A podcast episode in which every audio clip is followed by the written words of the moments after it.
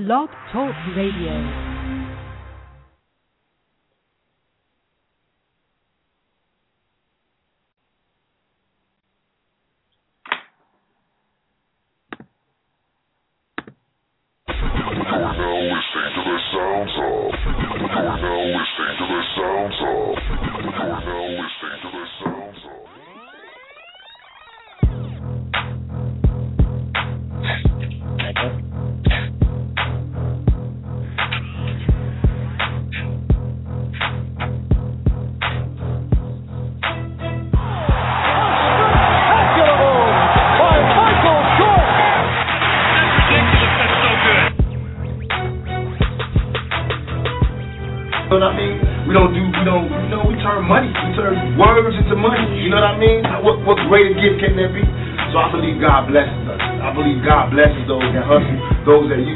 And those that overall are righteous. I believe that your karma, everything that you do bad comes back to you. So anything that I'm doing that's bad, I'm not going to suffer for. But in my heart, I think what I'm doing is right. You know what I mean? So I feel like I'm going to heaven. I don't want to. See, I'm smart enough to know it's not my game to play. Just a pawn like everybody else. Used intelligently, a pawn can create a checkmate, Mister Williams, or become a very powerful player himself. Don't you understand? This is all a game. All of this. Like basketball, football. Mister Big Time Track Star, a game. You play it and you play it to win, because in the real world, no one wants to hear excuses or empty rhetoric. No. They want to know if you have a plan. They want to know if you have a plan. They want to know if you have a plan. They want to know if you have a plan.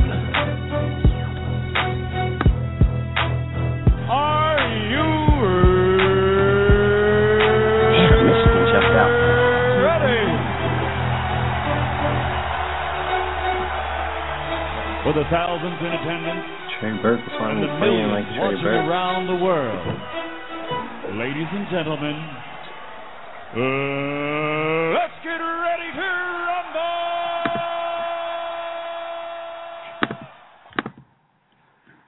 to rumble! Yes, yes, yes, yes, y'all. Ladies and gentlemen, boys and girls, children of all ages, welcome back on this fine Saturday afternoon to The Collective. Um, week six of The Collective. Uh, my name is Martin Soaries, in case you didn't know. Um, I am your host. I am joined today by my co-host, uh, Mister Tommy Hill, who was missing missing in action last week. His presence was greatly missed. Uh, he is back this week with us. Uh, I've got Jason Reels sitting here next to me, um, and I've got I've got Lawrence Reels um, all the way from Lancaster, Pennsylvania, um, on the line as well. Before we get started, uh, we want to shout out our sponsors, of course. We want to shout out Blog Talk Radio. Uh, we want to shout out The Keys one oh seven, opening the doors to endless possibilities. Uh, we want to give a special shout out to our show producer, uh, Nate Armstead, a k a. Nate LaFlair, uh, who is responsible for the instrumentals you hear before the show and uh, during the breaks. We have a really good show planned for today. I'm I'm I'm particularly invested and excited into into our topics today. Um, uh, you know, we're gonna we're gonna jump right in into March Madness, the the the number one topic of the day, the number one topic in sports, uh, the number one topic just in general right now. Um, as we know, uh, uh, Michigan is, is underway with V C U right now. They're they're up now eighteen, um, putting together a strong first half against V C U. Um, you know, uh, we, we got started this week with the madness. The madness has surely begun. Um, I wanna, I wanna, I wanna go around and get, get some reactions from different guys. I, you know, it, uh, uh, Lawrence and Jason and I are in the same E S P N group uh, uh, for a bracket competition, and so uh, needless to say, the the competition is thick. Um, and like every March, there are your your vintage bracket busters, your vintage upsets. Um, so we're gonna we're gonna kick it off. I guess I'll, I'll start off here and talk about my, my disappointment so far this week. Um, and I'll, I'll just go right down the line. I want to start with N C State. North Carolina State, and and maybe maybe I have a soft spot for the A C C, being a Duke fan, um, but I, I you know I expected Lorenzo Brown and, and C J Leslie, you know, to come out ready to play against against the Temple team, which is part of an undefeated Atlantic ten conference thus far in the N C double A tournament, six and zero so far, which is unbelievable. Um, But like I said, uh, you know, I picked N C State to win um, in both of my brackets that I submitted in our in our E S P N group. Um, again, maybe I, I just favored the A C C a little bit too much, but you know, Khalif Wyatt, there was no answer for Khalif Wyatt on Temple, who I who I've seen before, and I know enough about to know that he is a dangerous player. But you know, North Carolina State, they just didn't come to play. They they they come out and score. Well, something twenty-two points, I believe it was, in the first half, and then come back and score fifty points in the second half. Uh, that that's not going to cut it. You know, I was just talking to Tommy before about teams that come ready to play, and North Carolina State didn't come ready to play. They got themselves in a hole. They were down sixteen at halftime. Um, Temple split in the half, scored thirty-eight in both halves. Again, no answer for Khalif Wyatt. North Carolina State disappointed. The University of New Mexico. Uh, disgraceful, abysmal, whatever word you want to call it. If you can't beat Harvard, uh, you know, that's, that, that is just sheer disappointment. You can't beat Harvard. You can't beat Harvard. I'll just I'll just leave it at that. I'll just leave it at that. Um, we'll go to well, down the list to, to Georgetown and Otto Porter, the biggest upset of the week thus far, um, by far. You know, Otto Porter, Big East Player of the Year. Um, again, another example of a team that did not show up ready to play. Um, uh, interesting stat, and more of a uh, disappointing stat when it comes to Georgetown. Uh, they've been eliminated by a double-digit seed in their four in their last four N C double A tournament appearances, um, which uh, I mean, I guess it just speaks to their inability to come ready to play come N C double A tournament time. Um, And uh, my last point on that one is that I, I was completely just uh, confused as to as to how the was was the team Gulf of the Gulf of Florida. I'm watching I'm watching the highlights. The Villanova North Carolina game was on at the same time, so I was more invested in that at the time. But I see the highlights, and I'm seeing this team get backdoor cuts and, and open dunks and layups, and it's just it's just a highlight reel, as if as if Georgetown doesn't run the same backdoor sets every day in practice, as if they don't practice against this every day. And all of all of a sudden, they, you know, they lose principles, they they they lose their sense of identity, and, and they lose to uh you know they lose to Gulf of Florida. So they'll you know they'll go on to play. Um, as a matter of fact, I, I I'm drawing a blank here. I don't know who they have. I can't remember who they have in the next round, but San Diego, uh, San Diego State. That's who they have in the second round. So that you know, and and my la- my last disappointment was Davidson. I thought they should have beaten Marquette. Um, I thought Marquette showed toughness down the stretch there. The kid Vanderblew did exactly what he had to do there in the last six seconds. Drove right to the basket, and the kid Cohen for Davidson, after leading them in the charge, you know, he make it first. Well, first. He gives up the ball to the worst free throw shooter on the team, who eventually turns the ball over in the midst of that uh, of that Marquette press, and and you know they turn around and, and they end up losing the game. And then he played terrible uh, coverage defense on Vanderblew as he drove to the basket and gives up a layup, uh, and they lose the game. So I, I was disappointed in Davidson. I didn't pick them. I did pick Marquette to go on and advance. Um, uh, but I was disappointed because I thought Davidson uh, deserved that game. Um, I want to swing it over to, to Jay next um, and and hear about some of his disappointments slash bracket busters from, from this week's madness. Jay, take it. Um, so, you know, we knew we knew this tournament was going to be. You know, we, we all expect upsets. Um, you know, you you. You go into it and you look at your bracket and, and you go with the team that you've seen more. So, you know, and I think that's why, you know, a lot of people went with, you know, the Georgetowns and and, and teams of that nature, because we've seen them and we know what they can do. Um, the Big East Conference as a whole, I just think was very disappointing in that first round. Um, if you look at it, Syracuse won their first game pretty handily. Louisville won their first game handily, and Marquette should have lost. I, I, I'm not giving Marquette any credit for that game because they flat out should have lost. It, it was more so Davidson losing than Marquette winning, if you if you get what I'm saying by that. But if you look at Cincinnati, bounce. Notre Dame, out. Uh, Georgetown, out. Um, it, it's it's it's so disappointing, and and and you see these teams all year long beat up on each other, and you think they would be tournament ready.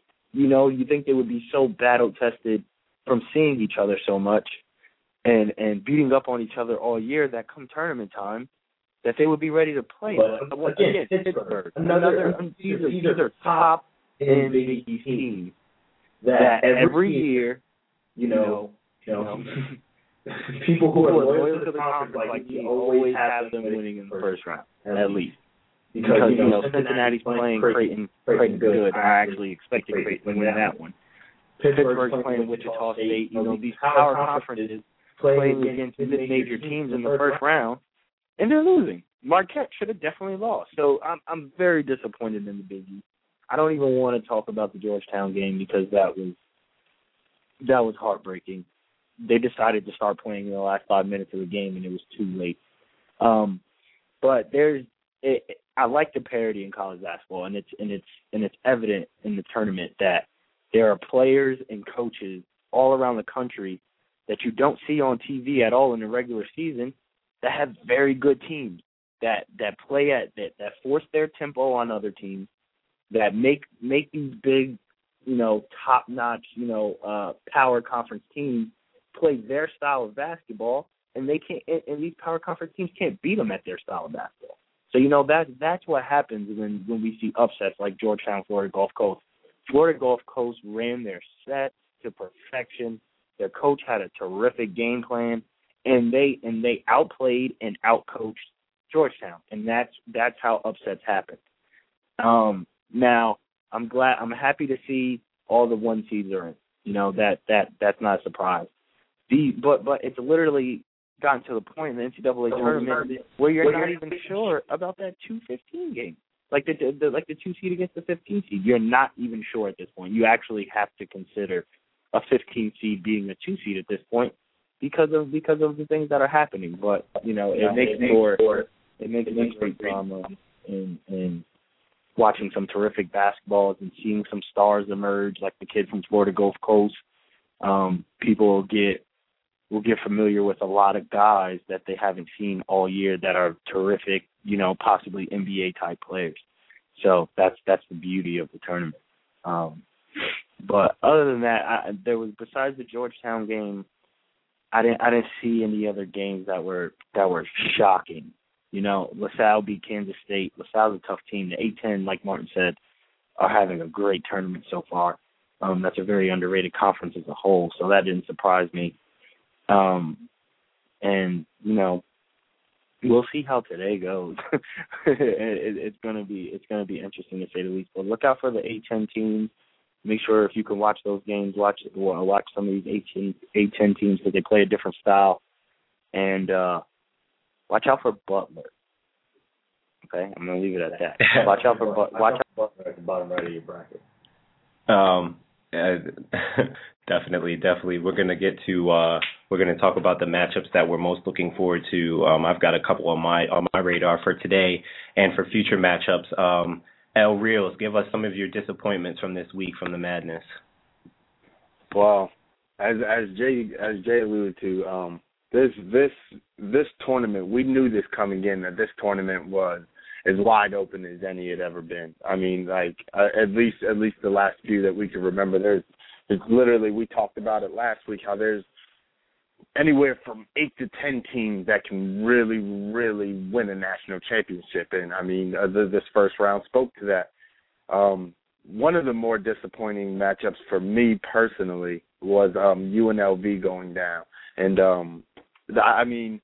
Jay and I were actually speaking about this the other day, and we were talking about how when the tournament starts, you have this hangover from conference tournaments where you see teams that are hot at the end of conference tournaments. We happened to see the end of the Mountain the, the Mountain West Conference Championship, and it was U N L V versus New Mexico. Both looked like fantastic basketball clubs. New Mexico ended up winning. U N L V played a heck of a game. So I watched some game tape on U N L V. I mean, they beat U N C early. They had some pretty quality wins. They won on the road at U C L A. Like, uh, I mean, I, I I saw that U N L V was going to be a team that was going to be reckoned with, and Cal obviously had other plans. And uh, that that also the two the two Pac twelve twelve seeds that were actually in the tournament, both you and uh, both um, California and Oregon. Both surprised me. I actually I had Oregon over Oklahoma State in my bracket, so that was nice.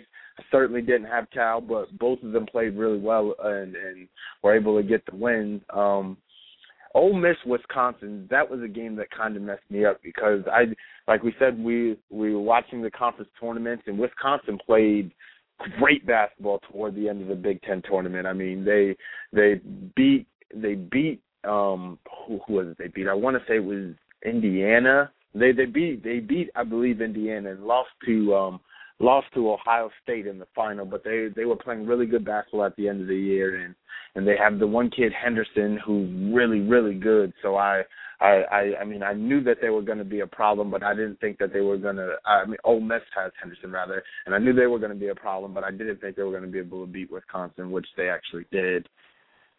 So, I mean, those those are the big, big ones for me. Uh, obviously, New Mexico and, and Georgetown. I mean, I I was talking to someone about this yesterday. I, I, I heard about Florida Gulf Coast early in the year because they they were the team that was kind of um, making people skeptical about Miami because they beat Miami early in the year. And people were saying, yeah, that's a, that's a pretty bad loss for Miami. Like, that shows that they can be shaky. But I, I thought that it maybe just showed that Florida Gulf Coast can play basketball, and they made that evident yesterday. They, they beat they beat they beat the brakes off of Georgetown. I mean, they they, they controlled the game, and, and it was it was cool to see. So I'm excited to see that second round matchup. San Diego State is a good basketball team, but I think Florida Gulf Coast matches up with them well. So that that should be interesting to see. But yeah, that's pretty much my, my, my wrap up for the first round. Go Duke. Yeah, I um, you know, you just mentioned two teams that I was gonna um, uh, you know, I'm gonna swing it back around, but I, two teams that I'm gonna mention that I was proud of this week on the opposite end, um, Ole Miss and Oregon. Um, I, I picked both teams to win um, as twelve seeds, both as uh, uh, uh, Pac twelve members, which is. Which is uh, oddly ironic, but you know, yeah, the kid Marshall Henderson for Ole Miss. I like his fearlessness. That's that's like my big theme for this March, um, and really, it's a, it's really a theme every March. And you come across players that are that just have that fearless mentality, um, uh, and and I, I, I saw that in Marshall Henderson as they as they won their conference, um, and I and I you know I kind of saw Wisconsin as more beatable, more so than than uh, you know kind of just. Going through there, and I saw Ole Miss really had some good momentum going in there. And, and Oregon over Oklahoma State, they did a great job on Marcus Smart. I mean, beginning to finish, he he was hardly even effective. Um, and I, I, I liked Oregon's uh, the Oregon's team from the beginning. I believe they they won the Pac twelve um, this year. In fact, yeah, they did. I remember seeing the Pac twelve championship. Um, they they have such a dynamic team. Um, I love watching them play. Uh, so their, their win over Oklahoma State I was very much proud of. And also I, I picked Minnesota to beat U C L A last night, which went down. I love Tubby Smith's team. I love I love everything about, you know, Tubby Smith and his guys. They play hard for him. Um, they're they're deep. They're they're experienced. And um and I I, I picked them over over U C L A for that reason. I thought they had the, the experience advantage. Um In that sense, uh, uh, we're going to kick it to T. Hill now. T. Hill, what kind of reactions do you have from what you've seen from March Madness this week? Um, I just um, want to say what's up. We got to be back with y'all. Missed y'all last week, man. You know, unfortunate events happen when you when you're trying to turn up for one of your one of your homies' birthdays. You know, but uh, I'm back with y'all. um, first and foremost, I want to.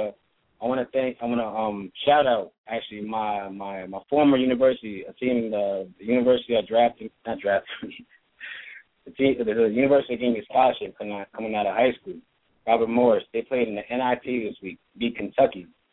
The, that's the biggest win in our school's program's history. I mean, I went, I went there, I spent like three years up there, and, um, you know, things didn't work out the way I wanted to, and I had to take a different route, but I, I have to shout them out because that's a small school. The gym only fits uh, three thousand people, and they had five thousand people in that small, small little gym. And we took down Kentucky. John Calipari with the with the, you know, his stature and everything. That was such a big win for our school, so I got shut up enough. But um, speaking of the N C double A tournament, you know, I, I always got to go back to the fact that I'm not a not an avid avid um, college basketball watcher.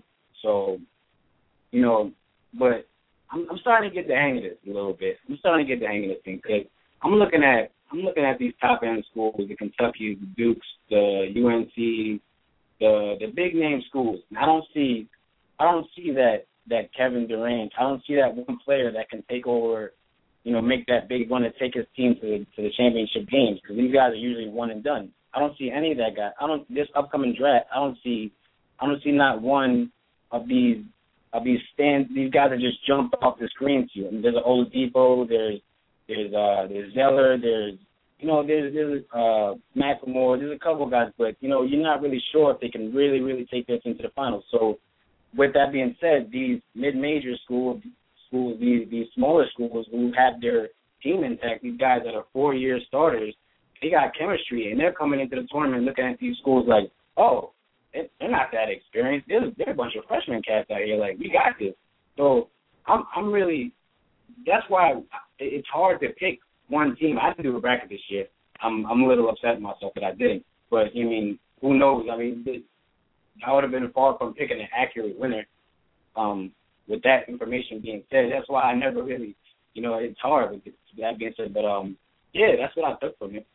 I mean, with the uh, – with the N C double A tournament, it's, it's hard to pick one of these schools. You got, it, it, how can you do it? Yeah, it's, it's definitely it's definitely difficult. Um, uh, you know, it's like what Jay and L both kind of alluded to with this year in particular, um, and I think it speaks to what you just said about kind of the, the top teams not really having those. I mean, you know, have your Oladipos, have your You know, I mean, Doug McDermott plays for Creighton. Uh, I think he's he's likely the a leading candidate for Player of the Year this year, in my opinion. And and Creighton Creighton is a mid-major. Huh? They got a bunch of four-year guys on the team. They got, you know, the juniors. They got yeah, yeah, yeah. But I mean, uh, but, yeah. But I'm saying it speaks to you, yeah, it, it speaks to your point though, because um the but the but but again, top teams. We're seeing some very good teams. Louisville, for example. You know, they, you know, they have guys, they have talented players on that team. They have a couple pros. Um, they, I mean, they have a couple pros. The kid Banahan is, is definitely a pro. Um, you know, Peyton Siebes is well. The kid uh, uh, Jang, the big African, he, he's definitely a pro. Um, but but seeing you're seeing you're seeing a lot of good good teams, well, good teams with good players. Yeah. And and in the in, in the, the higher echelon of the teams, you know, you have you have. I mean, listen, you have you have great play. I mean, great players come like you see a great player that you hadn't seen before every game. I mean, it, it's it's like, like the guys were saying before. It's it's wide open. Um, there's there's well, yeah, yeah. It's it's every year it's competitive, man. Every year teams come out of the woodwork and, and surprise you with players that you hadn't seen before. Um, I, I still think. I mean, it, it's it's wide open. I, like it, it's hard to do. That's why that's what makes the bracket so hard to do. Um, uh, for me, I think the eye test is like your best bet. I mean, numbers can use so much about a team's defense, their their ability to score, their ability to rebound. You know, those things matter. Um, uh, but again, it's it, I think the eye test, you know, seeing. How how teams gel, you said with the chemistry and stuff. It's, you know, you take that stuff into account, and that's how you end up making the right gambles. I made three pretty good gambles yesterday: the Ole Miss, Iowa State, and uh, and Oregon. Um, not so much gambles for me. Like I said, I did the eye test with these teams. I, I to me these were teams that could beat the teams that were ranked higher than them. So, you know, that that's that's. I guess kind of your best bet when you look at it. Um, it not a lot of. Yeah. Can I ask you a question real quick? Have any of you guys ever won a bracket? Like bracket. Yeah. Um, I won. I won my bracket two or three years ago, and it was only because I was the only person in my bracket challenge that had two of the four Final Four teams in it. So, and then it, it, and then that's really, you know, if you can, and when you're doing your brackets and if you're in a group, you know, it, it, it really doesn't matter how many, uh, uh, for the most part, I would say, it really doesn't matter how many first round and second round wins you have or losses you have, as long as you keep your Elite Eight teams and your Final Four teams intact. Because, I mean, not, not talking basketball, I was just talking about, like, if you're in a bracket challenge at your job or, you know, that's the, that's the one of the driving forces of it. But, yeah, the, the whole point is is to make sure that you can have two out of the four Final Four teams, or you can have six, or if you're really lucky, eight of the uh, of of the of the of the of the Sweet sixteen and the Elite Eight team, um, you know, because that's where that's where you get all your points, and you know that's the whole purpose. The Final Four is the you want to have the Final Four locked if you can, and you know if you do end up, it's, it's very rare that you you that you pick the right team to win the whole thing. But if you, yeah.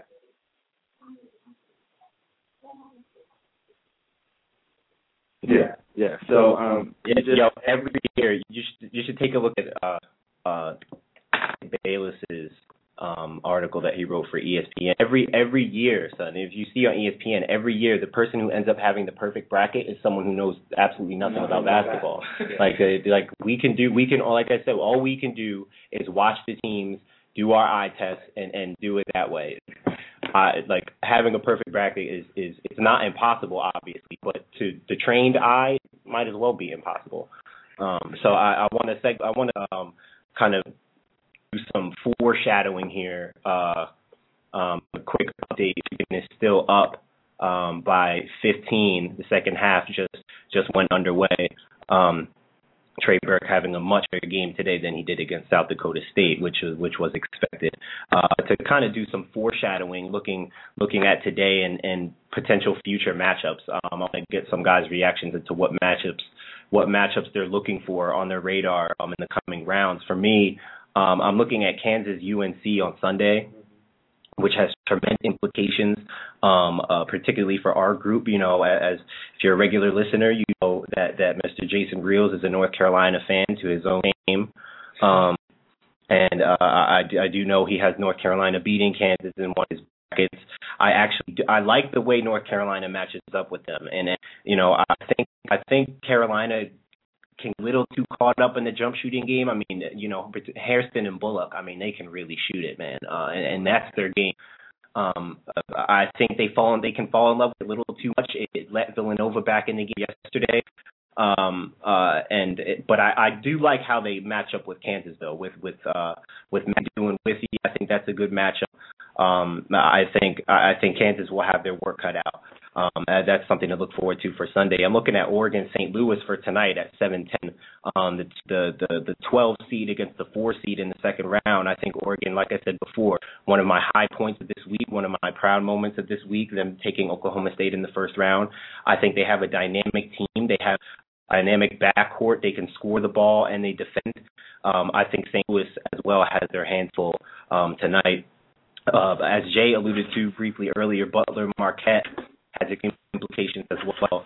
Uh, Brad Stevens at Butler just uh, he's ta- you know he's he's embraced the role as one of the more uh, prominent uh, uh, coaching figures in March, um, and, and I look forward to seeing. Rodney Clark had a had an abysmal game in the, in their first outing, um, and and I expect to see him come back stronger in, in tonight's game against Marquette. I think that'll be a battle, and, and my Dukies on Sunday.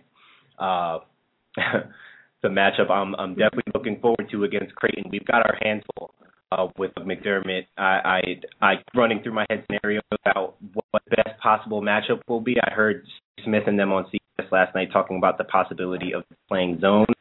I don't think that's the answer. Um, to think matching up wise with McDermott, I, I think you're looking at, you know, I think you're looking at switching reps. I think Ryan Kelly may be the best option, but again, the fact that McDermott can go inside and out compromises things because with Ryan Kelly, I don't think on the I don't think on the perimeter he's equipped to defend him.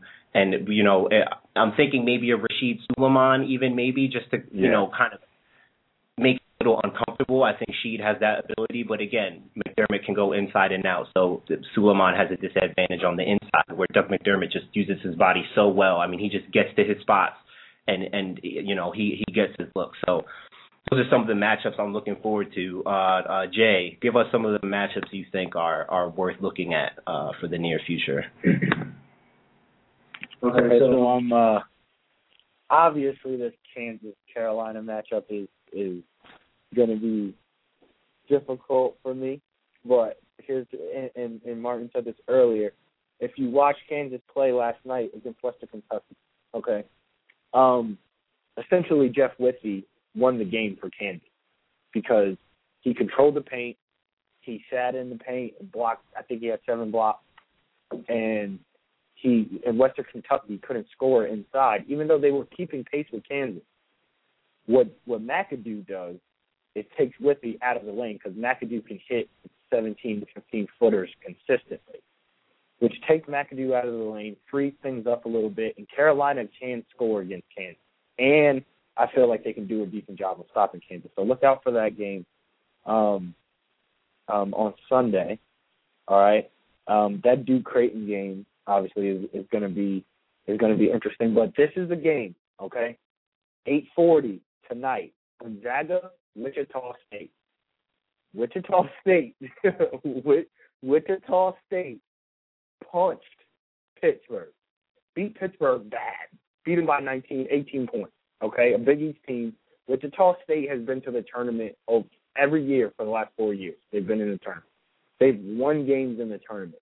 Gonzaga, if you paid attention, looked very shaky against Southern University in their first-round matchup, and they're, and they're number one seed. Wichita State can mess a lot of people's brackets up tonight, guys, and, and, and they are equipped to do it. Their coach has been there. They have players that have been there, and and they want this. And I and I and, and I know because I saw them play against Pittsburgh, and I saw what type of intensity they were bringing, and I saw Pittsburgh not even not even come close to touching that intensity. If Wichita State comes out and plays with the type the type of intensity they played in that Pittsburgh game, Gonzaga's in trouble because they are not very athletic. And if people have seen them, they have one very good athlete on their team, and and their and their guards are little, and they and they don't stop penetration well. And Wichita State will beat Gonzaga if if Gonzaga doesn't come out and play.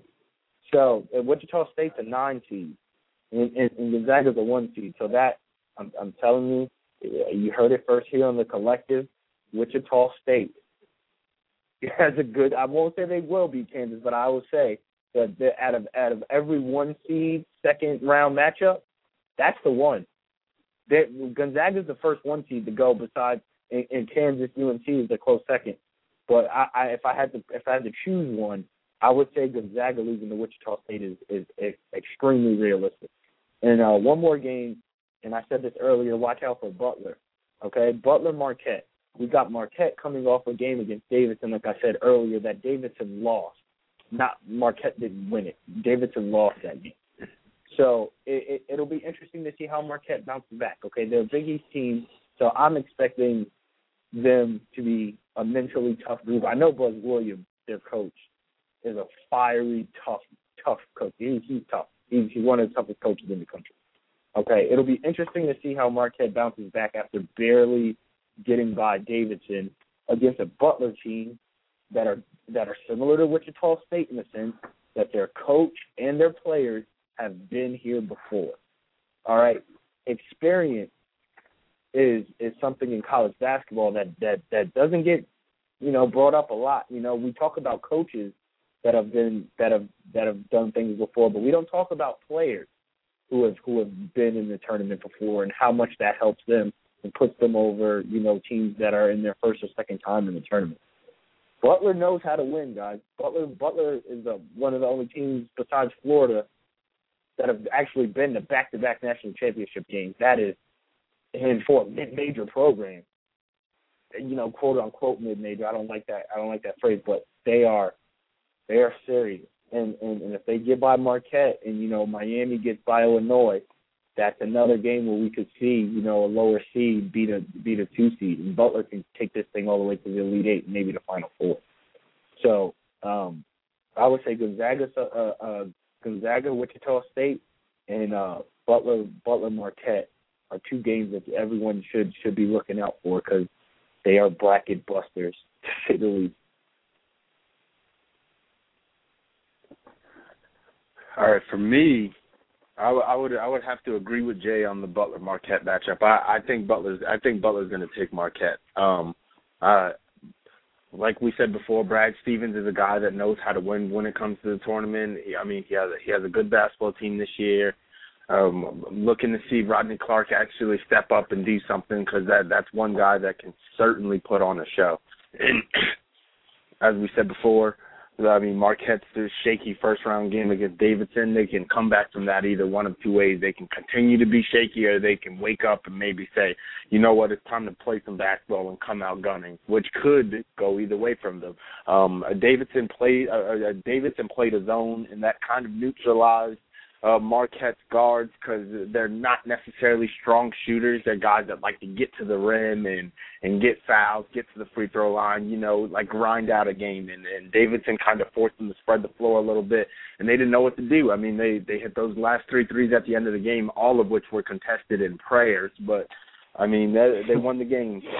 But um, I think I think that Butler is going to take care of them. Like I said, I, I love Buzz Williams. I think he's a great coach. I think he has a good team this year. Vanderblew is a very good player, possible pro.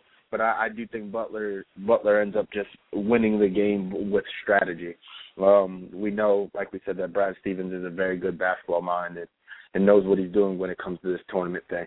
Um, another matchup I am really looking forward to is Oregon Saint Louis. I think that that's going to be a really good game. Like like said, Oregon won the Pac twelve and was playing really strong. I mean, uh, most people thought it was a snub of them getting a twelve seed. After winning the Pac twelve, after having a strong year, they spent a few weeks in the top twenty-five. I mean, they, they, they had a very good season, and for them to land at number twelve after winning the Pac twelve is, is, is a bit ludicrous, but I mean, Saint Louis, like you said, that that A ten monster. We got five teams in the A ten that played in the first round, and all five won. And, and Saint Louis may be the best of the five, realistically. They had a, a phenomenal year. They ended the year, I believe, number fifteen or sixteen in the country. I mean, they, they got some really quality wins. They have a good basketball team, a very strong backcourt. I'm I'm, I'm looking to I'm looking for Saint Louis to win, but Oregon's not going to let it be easy. Go, staying in the Pac twelve, California-Syracuse is going to be an interesting matchup. Syracuse has sure. showed, Syracuse has showed that they that, that sometimes they cannot play very well basketball together. I mean, I, I think that Michael Carter-Williams is very good, but they need everybody else to be able to contribute. C J Fair is huge. Sutherland has to shoot the ball well. Brandon Trich has to not turn over the ball. And Brandon Trich has been turning over the ball a lot, and he's a senior leader. He has to be a senior leader. So I, I'm, I'm California, man, is a very good basketball team. Another team that people thought got a little bit of a low seed with their twelve. So look for look for California to maybe make some noise. Um, obviously, I'm looking forward to Duke Creighton. I'm actually going to be in attendance at that game since it's going to be out here in Philly. And um, I'm like I, I've been telling people all week, I'm hoping to see Doug McDermott go all. They'll get the win. Right. So that that that's kind of that, right. that's kind of my hope uh, hope with that. Um, Florida Gulf Coast. If, if Doug McDermott goes off, my friend, Duke is going to lose that game. If Doug McDermott goes for thirty, which he very well can, but bye-bye Duke. I, I honestly feel I don't know I, I if their other guys. I don't think their other guys are good enough though, man. I think I think our other guys can make it so Doug McDermott can score twenty-five to thirty points. And we can still get the dub. We can still get a double-digit win. I mean, Doug McDermott's going to have to be their everything. They do. I'm not saying that they don't have anybody else than Doug McDermott. I've saw Creighton play. They have a few good guys. They have another good guard, and they have a solid big. But at the same time, I, I don't think that they're going to be able to compete with our other guys. I don't. I think we don't necessarily have an answer for Doug McDermott on the defensive end, but they don't have an answer for Mason Plumlee and for Seth Curry, who are both coming off of twenty-plus point games. I think – think Duke is it may just be a little bit too much for Creighton. Like I, I mean, Creighton can certainly win this game. I, me being a Duke fan, I've seen Duke play. I know we are liable to chalk it sometimes. I know sometimes we we can we can come out and flat out play a bad basketball, and and I hope and pray that that's not the case tomorrow and that we take care of Creighton. I mean, Doug McDermott is is a pro, a bona fide pro. He's six nine. He does it from everywhere, but I don't I don't think that he can do it by himself. But On the flip side of things, North Carolina Kansas, I really think North Carolina can win this game. I picked North Carolina to win this game. It, it hurt me a little bit picking U N C, but at the same time, I think I think that they showed uh, with their play in the A C C tournament that that they're a team to be reckoned with. I mean, they they they went back and forth in that Miami game. Miami ended up taking it, but I mean, U N C were right there in the game, and I think, like like Martin said, between Harrison and Bullock, they have two big perimeter players that can really that can really cause trouble for teams because they're matchup problems. I think if if if um, what McAdoo has a good game, I think that his fifteen to seventeen footer has to be on point tomorrow. Get Jeff Wicke out the paint. Don't let him block a bunch of shots. I mean, if North Carolina knocks down some shots, I think that they can do enough on the defensive end to kind of disrupt Kansas and, and their guard play and, and maybe get a win. So um, those are the top ones. Also, I'm going to go ahead and say that Florida Gulf Coast is going to live to play another day, and they're going to beat San Diego State tomorrow night. it's it's uh, it's they're going to keep that possible. train rolling. They're going to yeah, keep that train you know, rolling. They could man. be they're, they they're could a good be basketball that big team. Story. They're hot. Yeah, no, yeah, they don't, sure. I mean, it's obvious they don't care about anybody. They're not thinking about names. Names mean absolutely nothing to them. They're playing to right. survive in advance. And, I mean, they played against one of the best teams in basketball last night and absolutely whooped them. So I, I don't see why they wouldn't make lunch meat at San Diego State also. Sure. Yeah, their confidence is, is surely at an all-time high. Um, yeah. Definitely, definitely strong points um, going all around. A couple of, you know, a couple of people mentioned Oregon, Saint Louis tonight. Um, you know, U N C, Kansas for tomorrow. Duke, Creighton for tomorrow. Those are big matchups. Bart- Butler, Marquette tonight. And as Jay said, you know, he calling calling it here first on the collective. Wichita State. Um, I, I was also. I like that. They're like they're going to give Gon- they're going to give Gonzaga a war tonight. Um, they mm-hmm. they're athletic. They're they're uh, they're tough. Um, and teams like that uh, typically give Gonzaga some trouble. Um, oh, yeah. So, and so they're well coached. Yeah, definitely some some good some good points there. Uh, real quick, back to Buzz Williams at Marquette. He's definitely one of my favorite guys, uh, mainly because he never has a voice. His voice, I have never heard. Him, I've never heard him do an interview or anything with a with a clear voice. His voice is yeah. always on, and I, and I love that because hoarse. It speaks to his intensity. It speaks to his his passion uh, for his guys and, and for the game.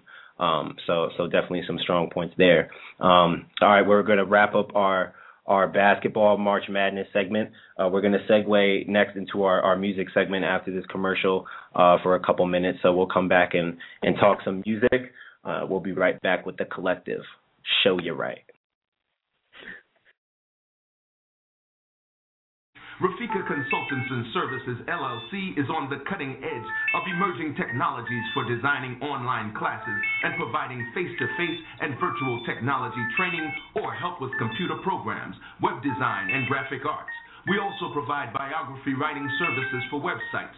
For more information, give us a call at six three one, three nine nine, zero one four nine. That's six three one, three nine nine, zero one four nine. The Fluffs present the alphabet, now found in paperback, sporting a five-star rating on Amazon dot com.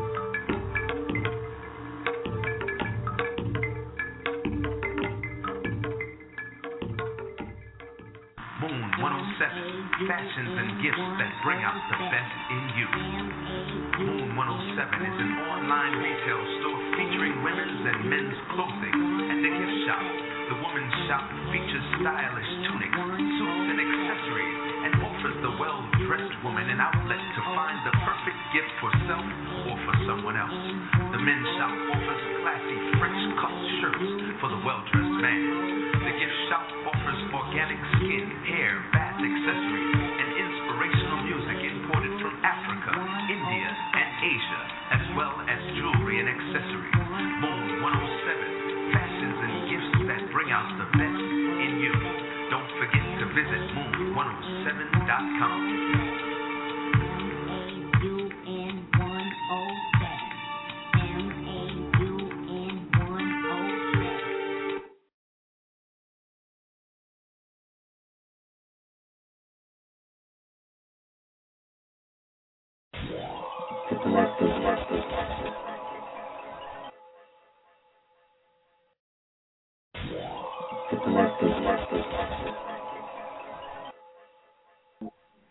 Check, check, check. Yeah, we're back with The Collective. Uh, we're back from our commercial break. Uh, we just wrapped up our discussion on March Madness, um, this week's matchups, uh, potential future matchups and upsets, bracket busters, all that good stuff that, that comes with the madness. Uh, a quick update right now, Michigan is handling V C U steadily with twelve and a half minutes left. They're up twenty-two. Um, uh, Trey Burke Uh, uh, came to play. They helped. They're holding V C U to thirty-five points. Obviously, Shaka Smart's team, not necessarily known for their offense, more so for their, their defensive pressure. Uh, but but Michigan uh, has the upper hand thus far. Next game starts in about an hour. Uh, Michigan State and Memphis, which should also be uh, a, a tough one. Uh, we're we're segueing into our music segment now. Um, we've got we've got two pretty important subjects to address, uh, one of which I I have some some personal stake in that I that I um I'm going to take the floor on, take the lead on, and express my thoughts on on uh, the the new Beyonce song and and and the recent criticism um, surrounding her and her new song. Uh, but first, I wanna we're going to do our our quick hit reactions. Um, we've got some the, some of the latest news in the music industry from this week. Um, I want to get some guys' reactions to some of this news. Um, I'm going to kick it to Tommy first because we're starting off with his guy, uh, Wordplay Lay, Mister Mister Wale M M G. Um, this is this is this is Tommy's guy. So uh, and and don't let him don't let him tell you otherwise, because Tommy and, and rightfully so. I mean, I consider. I mean, my my fan my fanhood with, with Wale has kind of slowly digressed since since. Uh, the More About Nothing mixtape, but I do consider myself somewhat of a fan. Tommy Hill is a Wale fan, and so he is going to start us off on the on the on the first piece of news bit from this week. Uh, Wale announced his upcoming album, uh, The Gifted, will be released on June twenty-fifth. Uh, I watched his interview with The Breakfast Club yesterday, uh, in which he talked about um, kind of the approach for the album. Um, said he's he's taking it back to more of a nineties feel, trying to use more uh, more of an instrumental with, with bands and instruments and stuff like that. So he uh, he says that his last album, Ambition, um, which I personally wasn't too high on, uh, uh, he said that album was more for the people, and this upcoming album, The Gifted, is more so for himself. Um, so uh, I'm kicking it to Tommy Hill, our our number one Wale fan, and get his take on this recent news for the M C's upcoming album. Tommy, your reaction? Ah, uh, man, I'm gonna put this straight, man. Wale, that's my he's my favorite rapper because not because of the fact that we both have dreads. I had I had dreads back in I had dreads back when I was a junior in high school. And I always get that I look like him, so I gotta put that to bed. That's not why. Like I hate that. I hate when people say I think I look better than him personally, but he's my favorite rapper because, like, I feel like he's the type of artist that could rap anywhere on the street. If there's a if there's a guy trying to make money on the side of the road with his guitar playing, you know what I'm saying, playing a little instrumental, Wale can come rap and spit to that, and he would. And he he, he does things like that. Like when I, I saw him live at Temple, uh, it was I mean it was uh, two three years ago. And he just had he had the drum sets on the stage, he had the the, um, the guitars, the bass guitars, and he just doing performing all his songs from um, More About Nothing. And that's why I really appreciate I appreciate his music, his his, his musicianship, his uh, lyricism. Um, I actually just seen him at um, Club Show, my my homie's club. He promotes a spot up in uh, up in Elizabeth called Club Show. Wale was up there.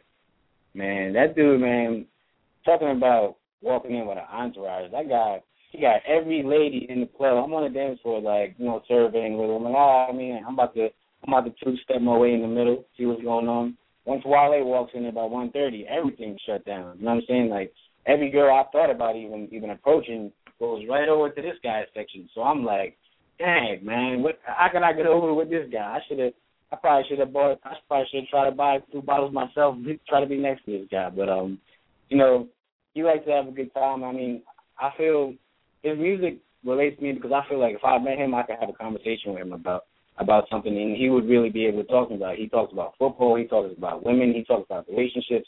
And, you know, that's why I really bang with him. And he he was left off the M C's top ten list, right? You know what? I'm not even going to dispute that, but I think he's a real he's a real rapper. He's one of the realest rappers out, and you got you got to respect him. I mean, even if you don't like his music, he, he stands for something, and he you know what I'm saying he doesn't back off what he stands for. That's what you know. You got to respect him. Uh, uh, very strong points there. Very strong defense. Uh, J R, your reaction to, to the new news with Wale? Um, I'm a lot like Martin Ware. I, I, I was a Wale fan at one point. I really was. I, I, I enjoyed his music. I, I like you said that More About Nothing mixtape. If you haven't heard it before, it's a, it's the theme of it. You know, the things that he's talking about, everything, is it's, it's a very, very good mixtape. Um, okay, here's my problem with Wale. I think at points he can be a little much. Okay, I'm not really into the spoken word thing. Um, I'm not. I just think he's he's he's extra. If you can, you know what I mean? Like he just he could just be very he can just be very, very extra. And I think at points he tries to do too much when it's not necessary. Um, I don't know. I don't know if that sounds vague, but it, he it's not even it's not even that I think he's into himself. I just think he could have he has a good formula for his music, and he doesn't want to stay in his lane. He just wants to do you know do like some some extra things that are not necessary. And I think he just if he keeps a basic formula. He's a he's a he's a good enough rapper where he can where he can make consistently good music, and but I just think people just you know are just kind of kind of kind of annoyed with the way he with the way he presents some things, and he is. I think so. I think I think I think the M M G signing was a good move for him as far as you know getting his name out there. But, um, you know, I just, I just think, I just wish he would just go back to being the old Wale, keep things simple, and, and make terrific music, and it'll be awesome. So I, I'm, I'm I am looking forward to the album. Um, if he and and, and, I, and I did uh, watch that interview with the Breakfast Club. Um, so you know, I'm always going to give him a chance because I know he can rap. I just hope he doesn't. I just hope he doesn't do too much. That's what that that's basically what, what I what I think about Wale. Um, L Reels, L Reels. If if you're there, I don't know if we lost L or not. Um, but if if if you're there, then get on now and talk about Wale, or else I'm gonna talk about him. I'm here. I'm here. I'm here. Look, so I feel like I may end up just saying the same thing as Jason, but. Was a time where I was a really big Wale fan, and he he was doing a lot. He was doing a lot of good things, and I feel like at a certain point we kind of just stopped seeing progression.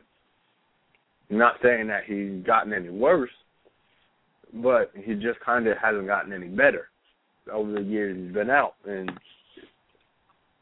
I think that's really that's really speaking towards the actual songs and material he's putting out and the songs and material he's choosing to do, you know, like as an artist, you have a certain amount of say in what you do. And and the best ones are going to uh, attempt to progress a little bit in their sound. They're going to try to evolve their sound as best as possible. And I think Wale kind of got lazy a little bit. So maybe he will, maybe he will come out with something this album. I mean, the way he's talking about it, he sounds like it. He's he's put a lot of hard work into it, and and it's going to be something you know different, something something worth, something definitely worth giving a listen to. So, so I'm excited. I'm I'm excited with a bit of uh, a bit of pessimism though, thinking that I mean, it, with Wale's track record, I, I I don't think that it's going to be profound by any means. At least to me, this is this is subjective, but I, I don't think it'll be necessarily anything ridiculously profound. I, I mean, we'll see. We'll see what ends up happening with him. But I, for Tommy's sake, I look forward to it. yeah, I, I mean, strong points all around for sure. I mean, I guess we can all we can kind of all agree. You know, as Jay, I think Jay uh, put it really well, in that I think he has the right formula um, in terms of uh, you know his musicianship, as Tommy alluded to. um, in terms of his his wanting to stand for something. Also, as I think Tommy alluded to very well, um, he has his lane. With the, in terms of his involvement with M M G, um, I do know, you know, him and Mika have been talking about their collaboration project that'll be coming out. But for me, you know, I'm looking for Wale to really kind of establish himself as his own within the three, but the three meaning, you know, Rick Ross, Meek Mill, Wale. I mean, they're the big three of M M G, right? To me, you know, you're seeing more of a Michael Jordan, Scottie Pippen complex with Ross and Meek, and Wale is kind of just, you know, he bounces around from being Dennis Rodman one day to Tony Kukoc the next. I mean, he he has he doesn't really have his own definitive role. You know, he's kind of just like the wild card, and I'm looking for him to, you know, with this next album, uh, you know, like like Lawrence said, um, I, you know, I, I'm I'm, I think I, I'm probably under Tom. I think I'm after Tommy. I'm probably the the next biggest Wale fan. Like I said, I've digressed since More About Nothing. Um, uh, the Falarin mixtape was I, I thought was decent, but again, nothing that I really took away from it to that I feel was, you know, necessarily profound or or. or extremely noteworthy. Um, but again, uh, I look forward to seeing how he can bounce back and how he can kind of solidify himself uh, further with this next album. Um, next piece of news uh, that I want reactions from, uh, Pusha T has confirmed um, just in the last couple weeks, um, him and his twin brother Malice are reuniting. Um, the Clips is coming out with another album. Uh, the tentative title right now is As God As My Witness. Um, that's the tentative album title for right now. There's no uh, release date set yet. Um, of course, uh, uh, Pusha T has the Wrath of Kane mixtape that's been out, um, where you can find the review for on our blog, what we hear dot blogspot dot com. And Malice has an upcoming um, gospel-themed album called Hear Ye Him, Um, which is coming soon. Uh, so the Clips is, are officially reuniting for this album. Uh, I want to kick it to, uh, let's go to Tommy first and get your reaction on the Clips reuniting. Um, yeah, I mean, I remember back in eighth grade, they had that uh, the grinding, the grinding song. Don't get it, don't get it, bag, yada, yada. I mean, that was my jam. Uh, I remember we was in the locker room one day, and everybody was, uh, you know, that, you know, how you bang on the locker. Everybody was in unison, banging the beat, bum bum bum, bum bum bum. I mean, they had they had it, they had it. Um, they were hot for a minute, man. So it's good to see them back together. But um, what's what's Pusha T's issue with God? He, he throws a lot of a lot of God in his music. Like, you know what I'm saying? Like, I, I'm not really, I'm not really sure where he's going with that. But uh, you know what I'm saying? Pusha T, I mean, he could rap, he could rap. Uh, I'm glad to see them back together. I'm looking forward to it. I'll definitely listen to it. Um, but yeah, I mean, that's all I got to say on that. Pusha T can rap. Yeah, I mean, it, lyrically, I mean, you know, Pusha T, you know, representative of good music, obviously. He's proven himself to be one of the one of the grittier rappers that we have out right now, uh, one of the grittier lyricists. Um, you know, him and Malice both have religious backgrounds. You know, the, Pusha T, you're right, he makes a lot of, you know, Bible and, and religious references. They they do have religious background, which I guess speaks to that whole notion. Uh, uh, I'll kick it to Jay next, a reaction on the Clips reunion. Um, I'm I'm very I'm very happy that they're gonna do an album together again. Um, if you don't, I mean, if you're not familiar with with rap culture, the Clips have like a cult like following. Like, you know, they have they have their own kind of fan base that really really like like they have a lot of people that really really like them. And that really feel like they are the best rap duo of all time, which is, you know, is a very bold statement. Um, but but I've, I've heard that before. Um, you know, I, I thought I'm happy that that that that this is happening because I thought Pusha T was getting too much into the good music, you know. you know, family to the point where he was net, he was just going to be Pusha T and there was going to be no more Clips. So, um, you know, Malice is very good. They're, they are both, you know, in my opinion, above average, you know, rappers as far as skill and, you know, their content is pretty crazy. Um, but uh, I'm, I'm glad, I'm, I'm happy to see it. I hope Pharrell is working on it. Uh, in, in, you know, in some capacity, whether it's, you know, I hope it's more than one song. I'll just say that, you know, because they were, they were, you know, the three of them were, you know, on the rise kind of together, you know, that like that, that grinding beat that everybody, you know, that every hip hop, you know, fan will forever remember, you know, that was a Pharrell beat that, that he, you know, he was on the hook of that song and they're all from Virginia. They all like, you know, kind of came up together. So I'm hoping that, you know, with Pharrell and them back together, you know, they can really make a, a very good album because their past albums were all very good. You know, we always we always talk about the song Grindin' because, you know, it just kind of stands out. It was the best hip-hop song of that year for sure and, you know, arguably one of the best hip-hop songs of, you know, that decade. So um, it'll be interesting to see how they, as they've gotten older, how their content changes and uh, and – And it'll be interesting to see how much uh, Pharrell is actually involved in the production of the album because I just think if you're going to make a Clips album, you ha- Pharrell has to be, you know, basically the executive producer of it and, and make a lot of the music. Um, so it'll be interesting. And, it's, you know, it's another thing that I'm definitely looking forward to. Will I buy it? Probably not because I'm, I'm, not that, I'm not that big of a fan, but I but I will listen to it. And, you know, if it's good, then maybe I'll maybe I'll buy it. But um, it'll be interesting. It'll be interesting to see how, how the two of them mesh together after both of them kind of growing apart over the last couple of years. So um, we'll see. Um, I I am a Clips fan. I mean, I've, we we all said that we were Clips fans and. and growing up, I mean, clip, the Clips were, were a really big part of uh, uh, hip-hop, especially for, like, uh, people who came up around us. I mean, grinding was, was beat on every single lunch table and every single locker in, in North America, probably. I mean, it was it was like a, it was like Jay said, it had, like, a cult following. It, it, was, it was very big in the Clips movement. I was I was always a really big fan of Pharrell, so anything he was working with, I was, I was always uh, heavily invested in. So I am looking forward to um, Pusha T and No Malice getting back together. I, I mean, they're they're brothers, obviously, and, and they have a, a chemistry when it comes to making music that not that many people are going to be able to have. Because I mean, they're they're blood related. They they spent a lot of time together, and and then they know each other, so they work well off of each other. I mean, the the flows that they used off of Grindin' and how like the, their last verse they went back and forth and it sounded real smooth. They almost sound like the same person, to be honest. I mean, they have they have really similar voices, and but um, I I think it'll be cool. I, I do hope, as Jay said, that Pharrell's working on it with them because I mean, he was a big part of what they were doing before, and and they made awesome things together. So I, I hope that Pharrell's a part of it.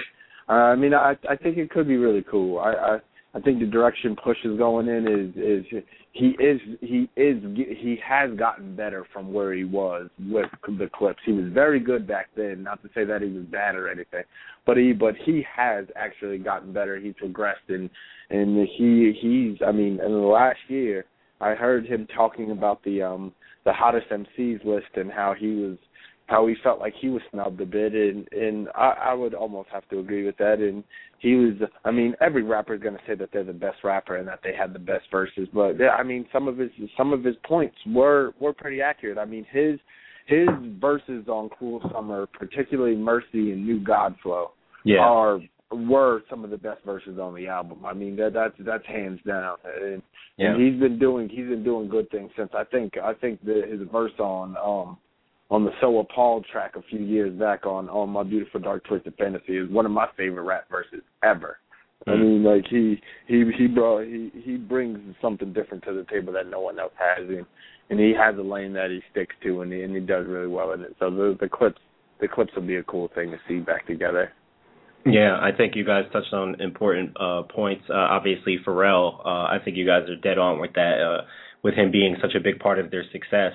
Uh, you definitely look forward to look for him to be a part of uh, this next album. Also, the you know the chemistry that they have together. Uh, L, that was a, a you're right. You know, some they, they do sound like the same person, and you almost you almost get an enjoyment out of trying to differentiate between the two when you hear them right. rapping, and you you know you're you're almost forced to compare like which one you think is is more gritty because they're both so so strong lyrically. Um, yeah. In terms of their delivery, uh, both of their deliveries are, are just very concise and very strong. Um, and, and also the, the content. I feel like the content is, uh, and I, Jay was the one who, who first mentioned it in terms of the content. For me, I think it's important because obviously with Malice doing the, the whole, you know, kind of gospel religious feel and, you know, Pusha talking about the stuff he talks about, big cocaine and drugs and, and women and stuff, it, it'll be interesting to see how they kind of blend the styles and, and, you know, what comes out of that. So that's, you know, that's, That's obviously something that we're all looking forward to.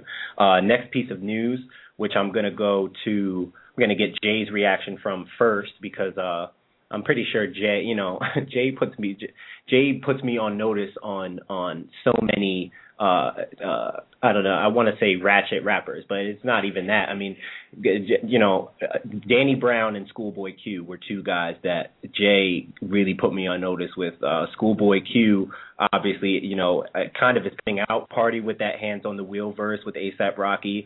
Um, While you gone, shit Netflix on your couch. I mean, that was like that was an eye opener for me with Schoolboy Q. Uh, but in recent news, he's he has recently announced he's making his major label debut, uh, major label album debut uh, with Interscope. Obviously, he has the Habits and Contradictions E P, which was an independent project.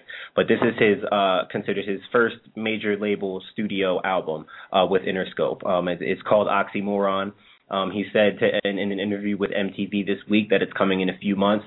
Uh, he has said that he's working with his fellow T D E members, obviously a member of, of that growing faction with Kendrick Lamar, Absol, uh, J-Rock. Um, he's working with his affiliates. Also, ASAP Rocky, Danny Brown, and Pharrell are all confirmed as contributors for the album. Um, he's recently leaked the song Yay Yay, which is the first release song from the album.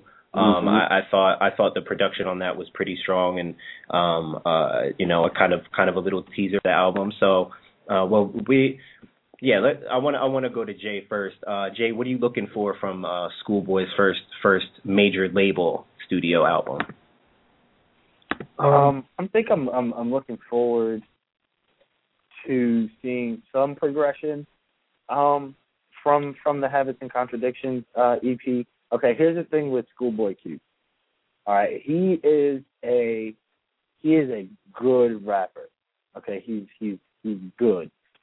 If you're looking for like extreme substance and and you're looking for like something, you know, really deep and something that's gonna, you know, be stimulating uh, in music, he's not your guy. He's not he's not he's not a He's not a Kendrick Lamar in the sense that he's not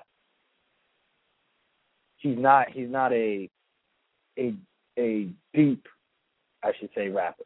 He raps about, you know, parties and, and, and stuff like that. And he does have some like he does have some songs where he does dig into like some actual like real life stuff.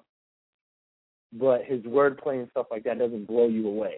What this is this is how I see Schoolboy Q. He's like He's like your really hood friend, like the really funny one that has like all like the funny stories and like he tells them very like his storytelling is hilarious.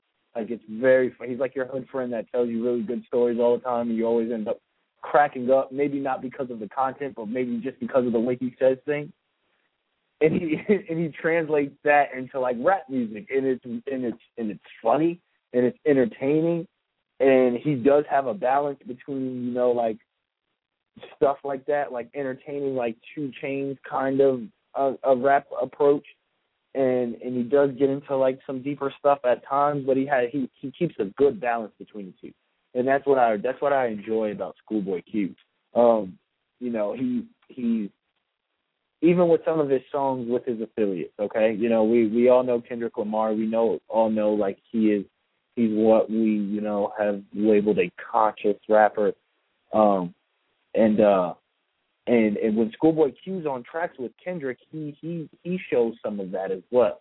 It's just a different, it's just coming from, it's just a different approach to it. Um, with with Schoolboy though, you, you get kind of like a balance, and and nobody nobody go listen to Danny Brown because he's ridiculous. But you know, it's it's Nobody just don't go listen to them because of me, because I don't want to be the influence that that pushes you to go listen to, the, to Danny Brown's song on mixtape. But um, Danny Brown's very, very, very graphic in his in his rap and his approach, and he's from Detroit, and he just yeah. has a ratchet past, and he and he and he gives it to you just just the way he got it in Detroit in his music.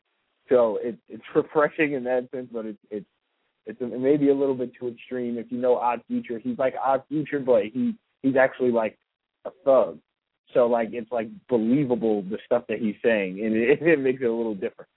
But um, I'm definitely looking forward to Schoolboy's album. He is he is a he is a good rapper, okay? He's not Kendrick Lamar good as far as, you know, tech, technically. But in his own lane, what he does, he's very good. The production will be terrific. And, you know, if you listen to his last mixtape, some of those beats are out of this world. Just excellent, excellent. Um, so I know the production will be good. T D always has very, very good production on them on their on with their artists.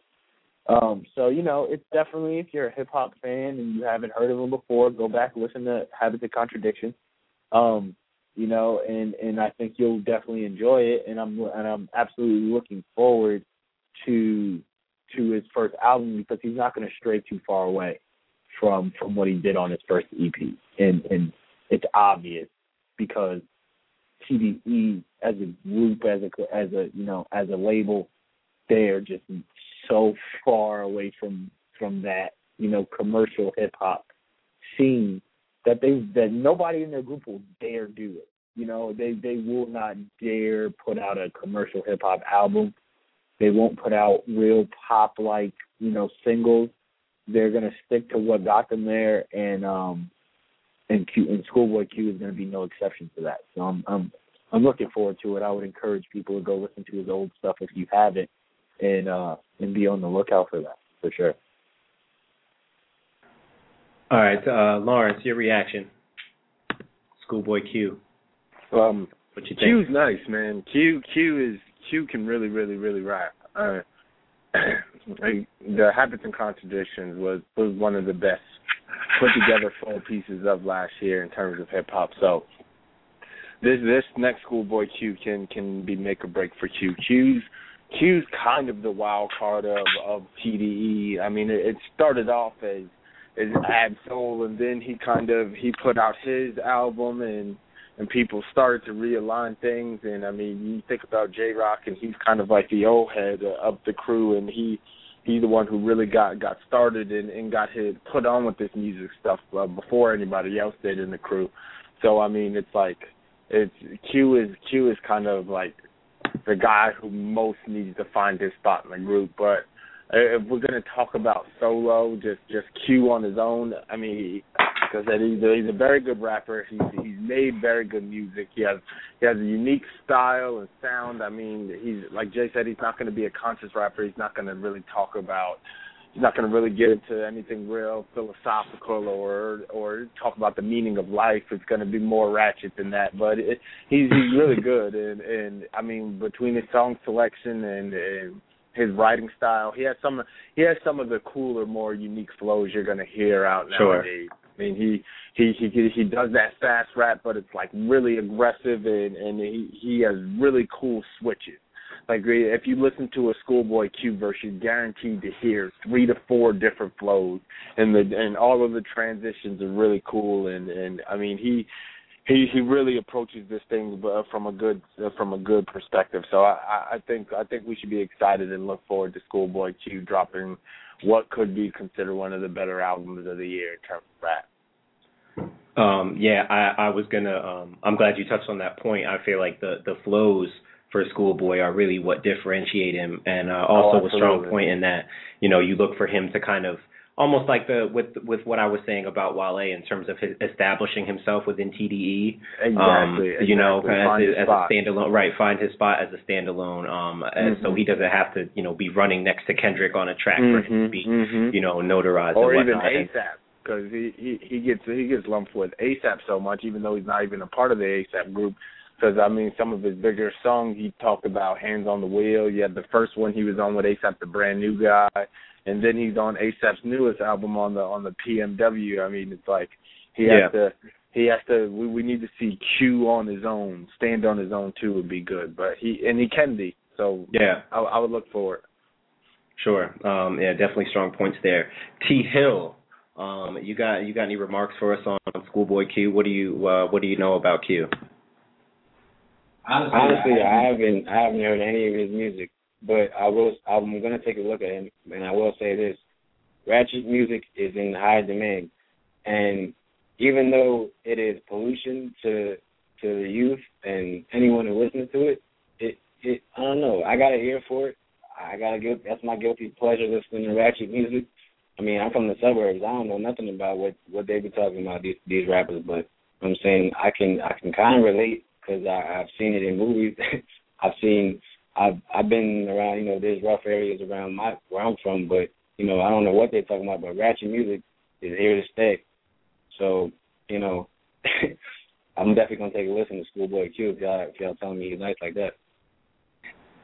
Yeah, I was I was going to uh, end it on, on, you know, with a point about, with in terms of Q. Um, and I feel like, you know, what, and I feel like that's what, when Jay, you know, when he brings up two Chainz and, you know, other artists that are kind of considered the more ratchet, you know, Schoolboy Q is ratchet. Um, however, like I said uh, beforehand, his flows are so um, uh, unique. Like Lawrence said, he, he you know he does the, the fast raps, but they're they're rigorous and they're and they're clear. I mean, he he he executes his raps really well, and it's it's really it's far from your typical ratchet. Kind of, uh, you know, it's definitely not. It's nowhere near, you know, your Gucci Waka ratchet. Uh, and it's not two Chainz ratchet. It's it's more so. I mean, his, it's more so about his, his overall delivery and his and his flow. Um, it's it's kind of hard to explain in words unless you really hear it. But he's very aggressive, um, with with his delivery. Um, I would say in terms of just in terms of just coming at you with bar, he's he's a little more aggressive with with his delivery than a than a than a Gucci Mane or or a Waka Flocka, I would say. Yeah, he's he's like West Coast ratchet. You know, like Gucci and like and two Chainz are like Southern ratchet, and then like Danny Brown. If you haven't, don't listen to him, but he's he, he's he's Midwest ratchet. Like like Schoolboy Q is like the West Coast like ratchet rapper, because like if you if you think about most of the West Coast rappers, they they they're more in like that Tupac. Like kind of, kind of, you know, paradigm where it's just like, you know, we want conscious rappers, like, you know, kind of like Kendrick is falling into that. The Game gets there sometimes, but he does a lot of party stuff, but he's not, he's not, he he tries to be that way as well. Um, Schoolboy Q has a has an interesting line. He said, he said, mix up. Not, I'm giving you the clean version of it. And he's saying he's he's saying that he's a mix of of of Biggie and Pac and and fifty Cent. Like you said, like he and and and I get and I see where he I see where where he puts that where where he, he is kind of versatile in a way, um, but he does get really ratchet sometimes. So it's it's and disrespectful, yeah, absolutely. So, um, but it's good. He's good in the sense that he kind of he, he does look to cover everything, which is really good. So um, he's he, he's pretty complete in that sense. Um, so he would be a good listen if you you know if you really enjoy hip hop school and you haven't listened to him yet. You, you might be getting like a nice little refresh, kind of nineties feel to to his to his uh to his to his music and his rap style, which which will which which is which is good. It's he's he's good. Um, good stuff there. Definitely good stuff all around. Uh, last piece of news, really, really quickly, I want to go around and, and get reaction on Tyler, the Creator, who has uh, just recently released um, the actual track list of his upcoming album, um, Wolf. There was a track list that released earlier this week, uh, but it was rumored to be fake. Um, a more recent one was just put up by Wrap Up. Um, and this one looks legit. Um, I'm seeing, you know, your usual features from Odd, Odd Future members, Haji Beats, uh, Mike G, uh, you know, Earl Sweatshirt's on it, Damo Genesis. Um, there's also, you know, some notable features there. Frank Ocean is also on there. Uh, Pharrell is on the album. Erykah Badu has made her way into the album, which mm-hmm. I think should be, which I think is an interesting addition. Um, and also Dave Matthews. Um, that's probably more so a, a question mark than anything. So I'm sure people are looking forward to seeing what's coming of that. Um, but, you know, for me, the, the album Goblin, for me, you know, uh, uh, you know, Lawrence really kind of put me on notice as to the, the, the real talent that Tyler, the Creator, harnesses. I mean, as a rapper, I've actually come to somehow appreciate um, mm-hmm. his, his style, um, not so much his content, but more so his style.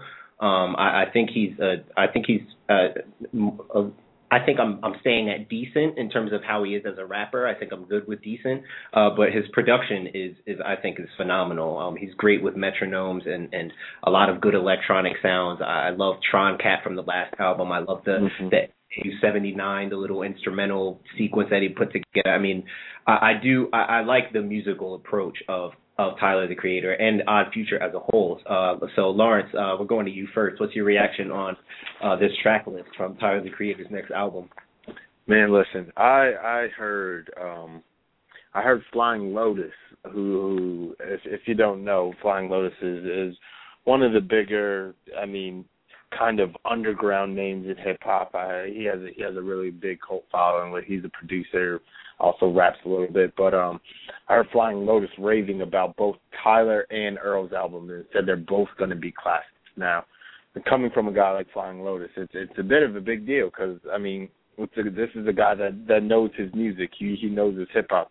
And um, looking at this track list kind of confirms that. I we, we we do have the Domo twenty-three track, which has a video out, and and that was pretty cool. I mean, it, it's certainly not my favorite Tyler, the Creator song, but you you do see that, that production that he has. Tyler, the Creator has this unique brand of production to where he, like, he kind of has a lane that he sticks to, but it's like no one can really duplicate what Tyler, the Creator does, and it is so good. I I absolutely love his style of production. I think that he puts he puts together, like, really, really dark strings, like heavy eight oh eights, and, and he it, it's it's certainly not your typical rap production by any means, but it it it is so so good, and I'm, I'm definitely looking forward to hearing Frank Ocean. I see he's he's on two different songs on this.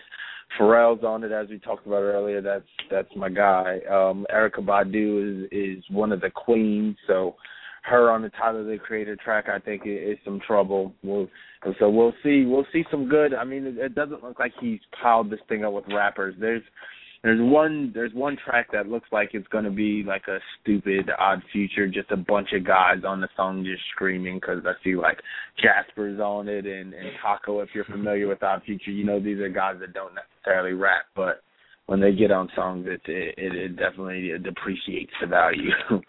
but um, but but all the rest of them, I mean, I, I'm looking for good things from Tyler, the Creator. I, I I mean, he's he's certainly no Earl in terms of rapping. I think his little brother is a lot better than he is yes. when it comes to actually rapping, and, and his album is going to be a problem. I mean, yes. from the few songs he previewed at um at S O B's a few weeks ago in New York, I, I listened to him, and oh man, he has some.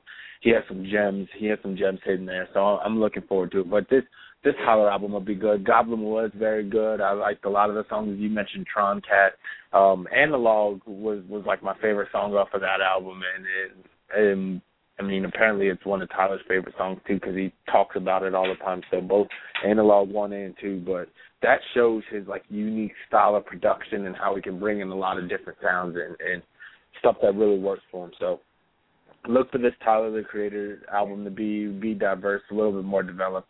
It has one of the goofiest album covers I have ever seen in my entire life. Like, this guy is, like, he's, he's absolutely ridiculous. You see, picture in the top corner, he's just standing there with, like, this jerry curl and this stupid-looking Hawaiian shirt, and he's just holding an inhaler in his hand with a really awkward smile. It's so He's he's such a goofball, but I mean, I, I, I I like that about him. I like that about him. I'm I'm looking for good things from this guy, man. He he hasn't disappointed me yet, so I, I don't see why I would would think that he will. Um. All right, uh, T Hill, your reaction to uh, Tyler, the Creator's upcoming album? Um, I'm actually I'm actually right where you're at as far as in terms of his uh rap capability.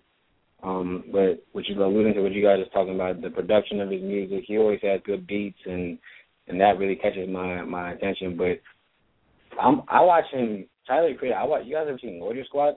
On uh, yeah, yeah, I've seen it. I'm, I've seen they just started up Warrior, Warrior Squad season two. Mm-hmm. This guy, he has him and his crew. They're a bunch of like crazy, like. They're a bunch of unique, crazy individuals. Yeah, like yeah. It's just, the show is just a bunch of random. It's only fifteen minutes, and like you're, yeah. you're at the end of it. You're you're waiting to see more. You wish it was like an hour, and it's just random. It's like almost like a like a Jackass type. It like, is. It's like uh, Jackass the urban with, black with little black kids. Yeah. Yeah. It's crazy, man. He's like him and his crew are definitely very very unique from from top to bottom, and I guess they have. They have a, a movement kind of, and it's like, you know, that's how you. It, he's definitely changing the game because no one really does what he does. He, they're very unique. A lot of future in them guys. Um, yeah, um, unique is, is definitely the word. Uh, J R, your reaction to Tyler the Creator and the upcoming Wolf album?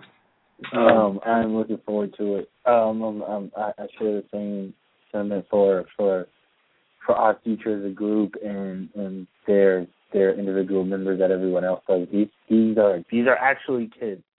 Like they they are they're sixteen and seventeen years old, but they are talented and and musically savvy beyond their years, and it's and it's really, really fun to see, you know, really, really actually like these kids they're they're essentially babies. And these kids are in their in their They're hip hop. They're hip hop specialists in the sense that they have listened to a lot of music and it shows in their music, and that they they appreciate a lot a lot of different types of music, and they try to incorporate everything into their own, and they're making it really work right now. And, and you know they kind of splashed on the scene, you know, two summers ago, and it was just like it was so different what they were rapping about. You know, the feel of it, just everything was so different that, you know, it kind of took a lot of people by storm. And, and, and I and I know it, that's what happened with me. I'm just like, wow, they're actually rapping about really, really crazy stuff. um, they're good, and they're fifteen, sixteen years old. And, it, and you know, and, and it kind of blew you away. And, you know, as their, their buzz has fizzled down a, a, a bit, but you can see the talent starting to, you know, be harnessed and, and and actually start the potential is starting to be shown even more than, than, than more so than before. So um, I'm looking forward to the album. I look forward to anything our future does um, because I, I, I enjoy the how different their sound is from everybody else in hip hop. And it's refreshing, and, you know, like I said last week when I was just talking about different different rappers and different sounds in hip-hop, that, that hip-hop is allowing people, anybody, to really have their own lane. And and it's allowing everybody to be able to, you know, put out really good music and and, and do what they feel. And and our future has definitely created their own lane, and, and Tyler has been the, you know, the orchestrator of that. So, um... I am very much, very, very much looking forward to the album. I think it's going to be terrific. Um, I'm not really looking forward to some of the content of his rapping, but I'm looking forward to his production greatly. So we, we shall see. Um, good stuff there. Good stuff there all around. Uh, we're going to kick it to our, our uh, next and final uh, commercial break. Um, it, it looks like um, due to timing, um, I'm I'm I'm gonna have to chop out our television and film segment for today. Uh, I was looking forward to talking about uh, producer Michael Bay, who was of course responsible for the Transformers series. Uh, is, has confirmed a script for a new Teenage Mutant Ninja Turtles movie, yeah. which will air which will air next next year. Um, it's enduring some serious slack from. Uh, from Ninja Turtles, uh, Loyals, um, and, and I have some information on that. Hopefully we can get to that. Um, I, I need, I absolutely need to address Beyonce when we come back from the commercial, and I want to talk about uh, Lil Wayne's album leak as well. So we'll see how much time we have for that at the end. Uh, we're kicking to a commercial now, and we'll be back with The Collective in a couple minutes. Show you're right. You just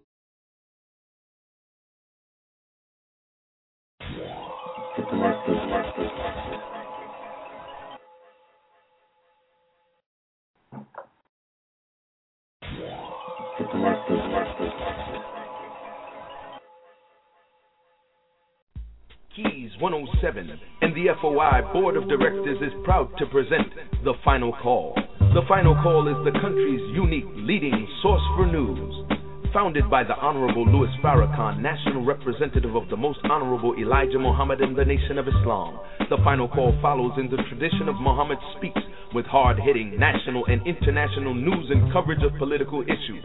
It is the official communications organ of the Nation of Islam.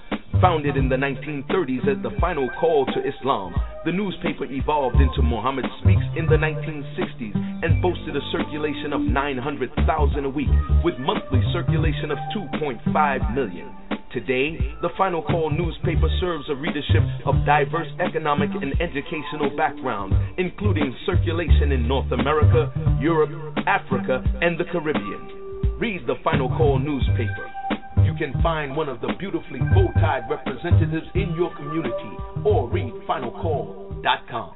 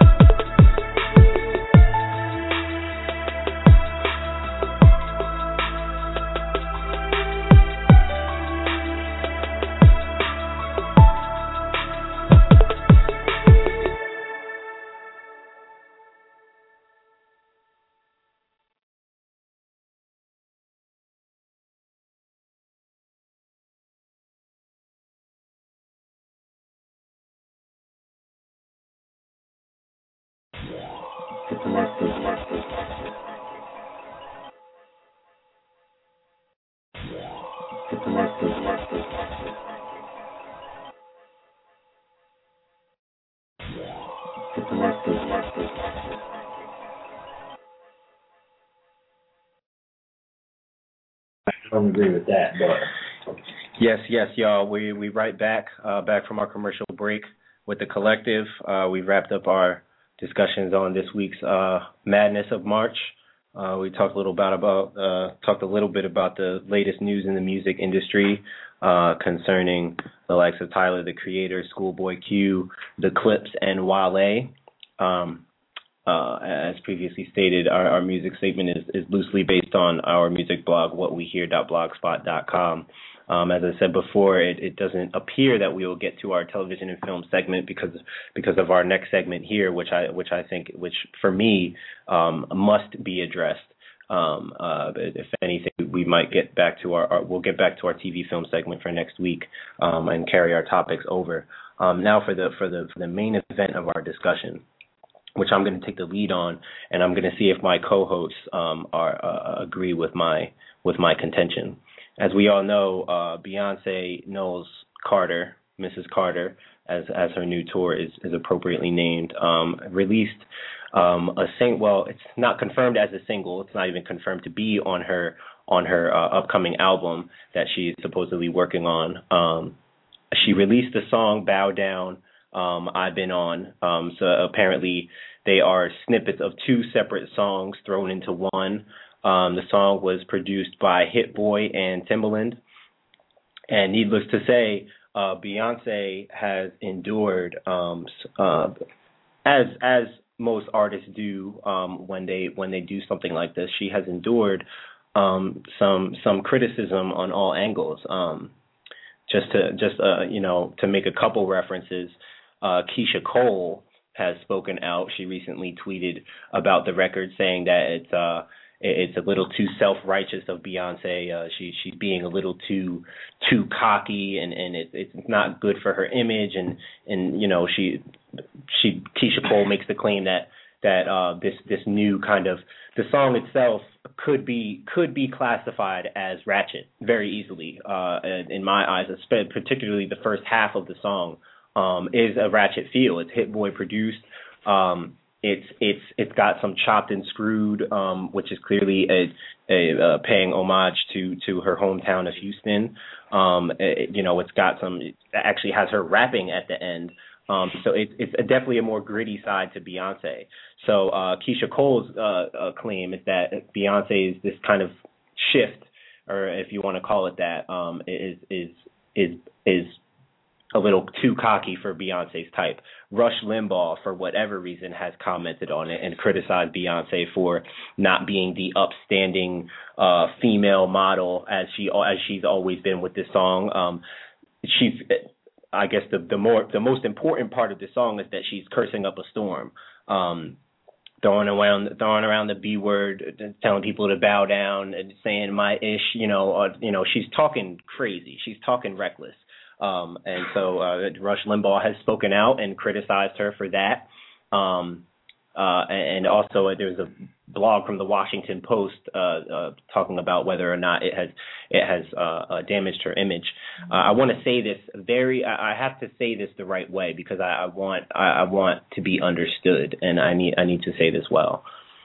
And I'm, I, I'm, I want to make two I'm just going to make two very important points for me. First and foremost, Beyonce Knowles is from Houston, Texas. This is the hometown of Slim Thug, Chamillionaire, Willie D, and Pimp C. Willie D and Pimp C, of whom she actually pays homage to in the song uh, towards the end when she puts together her little chopped and screwed verse, she's paying homage to Houston. The argument could be made that this is part of Beyonce's core. She she's she's used to The, the the the you could say she her roots are she's rooted in ratchet. You could say that. Now obviously she didn't take that route. You know, she started with Destiny's Child and eventually, you know, became became this this iconic figure um, in music. Um, and and which, you know, brings me to the, to the next point, which is kind of what bothers me about this, but there's something to be said about how much respect people have for Beyonce as an artist and as an icon. The fact that people like Rush Limbaugh are speaking out really speaks to how much they how much they acclaim her as one of the greats, and that, you know, they and which it and which is a good thing because she ought to be respected. Her her career is is is near I mean nearly unprecedented. So that you appreciate. What I personally don't appreciate is this, this sense of wanting to compartmentalize Beyonce into this box that, you know, and, and she's up there in this box as an icon. And, and what bothers me about Rush Limbaugh and, and, and these critiques about this song is that people are assuming that she is completely shifting from the Beyonce we know into this newly formed, ratchet, just reckless and cocky individual. I'm not of the mindset that that's what's happening here. I'm of the mindset that Beyonce made a song that is a tribute to her hometown of Houston, Texas, and most importantly, she does it well. The song is very well produced. Her vocals are strong and they're and they're fierce on there. It, I mean, it works. Now, people people want to kind of compare and contrast, you know, with here's what here's the way I'll put it. You have Rihanna on one end, you have Beyonce on the other end. People are comfortable with what Rihanna does because it's what Rihanna does. It's ratchet, it's reckless. She doesn't care. She she doesn't care about anyone or anything. She's concerned with herself. People don't want Beyonce moving into that area because of her iconic status. Um, however, It's it's it's too late for that. If anyone who, who has followed Beyonce and, and who has recognition of the many hits she's had, I'll just give a few examples. The song Diva, uh, that that was ratchet. I mean, at its core, that was a ratchet song. She said she said shit about ten times in that song. I mean, she was cursing, she was talking crazy. Uh, Ring the Alarm, you know, high energy song, really, you know, demonstrative and forceful, not so much ratchet as it was kind of like, you know, a, a, a statement kind of song, you know, kind of like an empowerment type of thing. But at its core, you know, it was it was very it was it was reckless and it was demonstrative and outspoken. And also the Soldier song, which was obviously with Destiny's Child. But look, Beyonce, Beyonce has Beyonce can wear just about any face she wants to, and and I appreciate the fact that people respect her for her I, I, iconic status, and they and they and I I kind of appreciate the critique in that they don't want her to just, you know, kind of switch lanes. But I'm not of the mindset that that's what's going on. I think that she just made a ratchet record because she could, and because she's that good where she can make a better ratchet record than Keisha Cole can. And so Keisha Cole feels the need to speak out and then, you know, try to downplay the fact that Beyonce can do this better than even she can. Um, and to my second point, my last point, and then I'll get a couple of reactions. You know, and it was something my brother had said to me, and as as everyone here knows, my brother is a Beyonce uh, uh, patron. Um, and something he said was really strong to me. You know, in terms of going back to Keisha Cole's comment about it being too self-righteous and cocky, the last time I checked, all of the greats in any area deserve to get their moment to be cocky. Muhammad Ali, Michael Jordan, Kanye West even.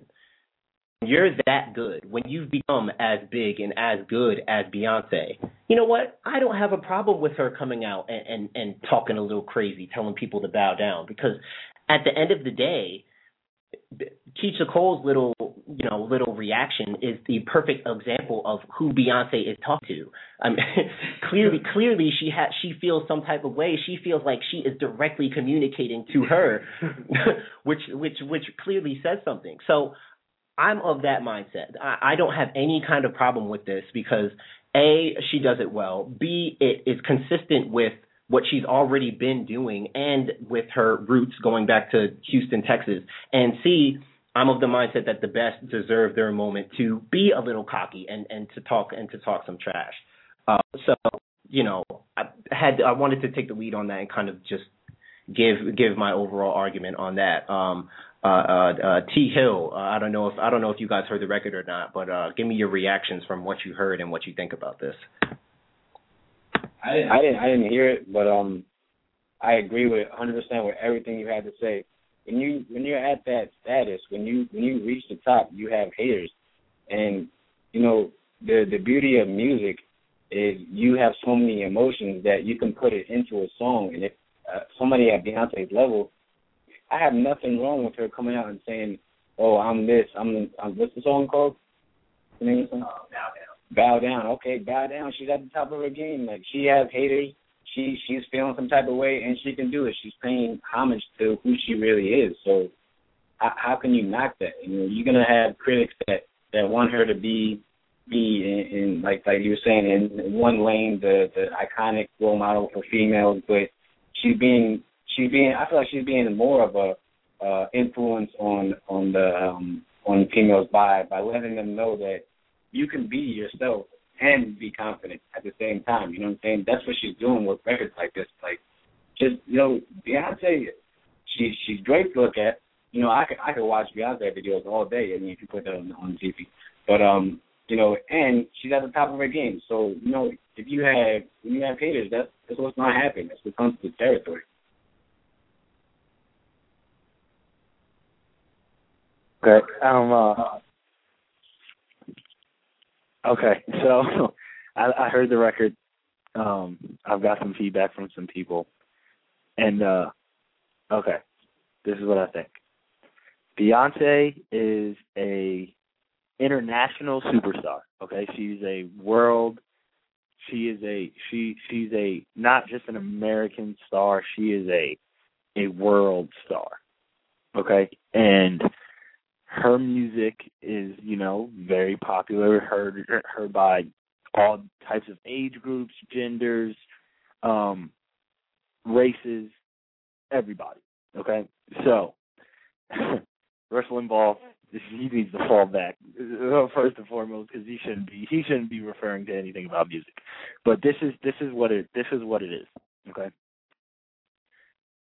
No one was prepared Or, or, or no one was prepared, or even, or even remotely. Um, how should I put this? Even remotely uh, equipped to hear a Beyonce song like this, based off of things that have been going on in the past. And you know, you see her and Jay-Z at, you know, Uh, the presidential inauguration, and she's singing the national anthem, and you see them, you know, now Jay-Z's the owner of an N B A franchise. You see them everywhere all the time, and and it really messed people up because they didn't think she was still that she was still even thinking like this, or that she would even come out and say the things that she said in that song and make the points that she made in that song. And people honestly weren't ready, and and And, and as a result of people not being ready to hear her talk like this and not hearing her ever really talk like this in the past, it messed some people up. It really threw people off. It really, really threw people off. And I think with music, music is beautiful because it allows people to say whatever they want to say in, in, in whatever way they want to say it.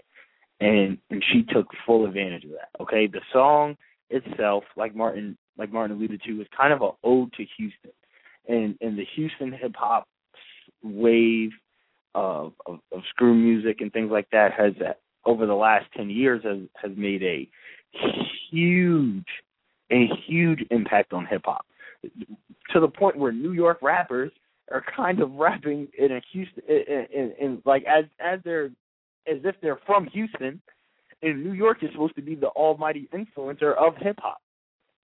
So it, it and it's and it's and I think it's and I think it's great, and I and I'm a full supporter of the Trill wave. You know, I, I love it, and and Beyonce kind of was the last person that anybody saw in R and B, especially because R and B records, unless it's, you know, Rihanna or or or, or a male R and B artist, you know, you you're not going to think you're going to hear cursing, and you're not you don't think you're going to hear the type of bragging and and brashness that that you that you get in that song from Beyonce, in a hip hop song from a female, and she did it. It, it and and you know I, I, I, I like I, I like the song, and I think it was probably therapeutic for her in a way that she finally was just like, you know what, I'm gonna come out and I'm gonna say everything that I think.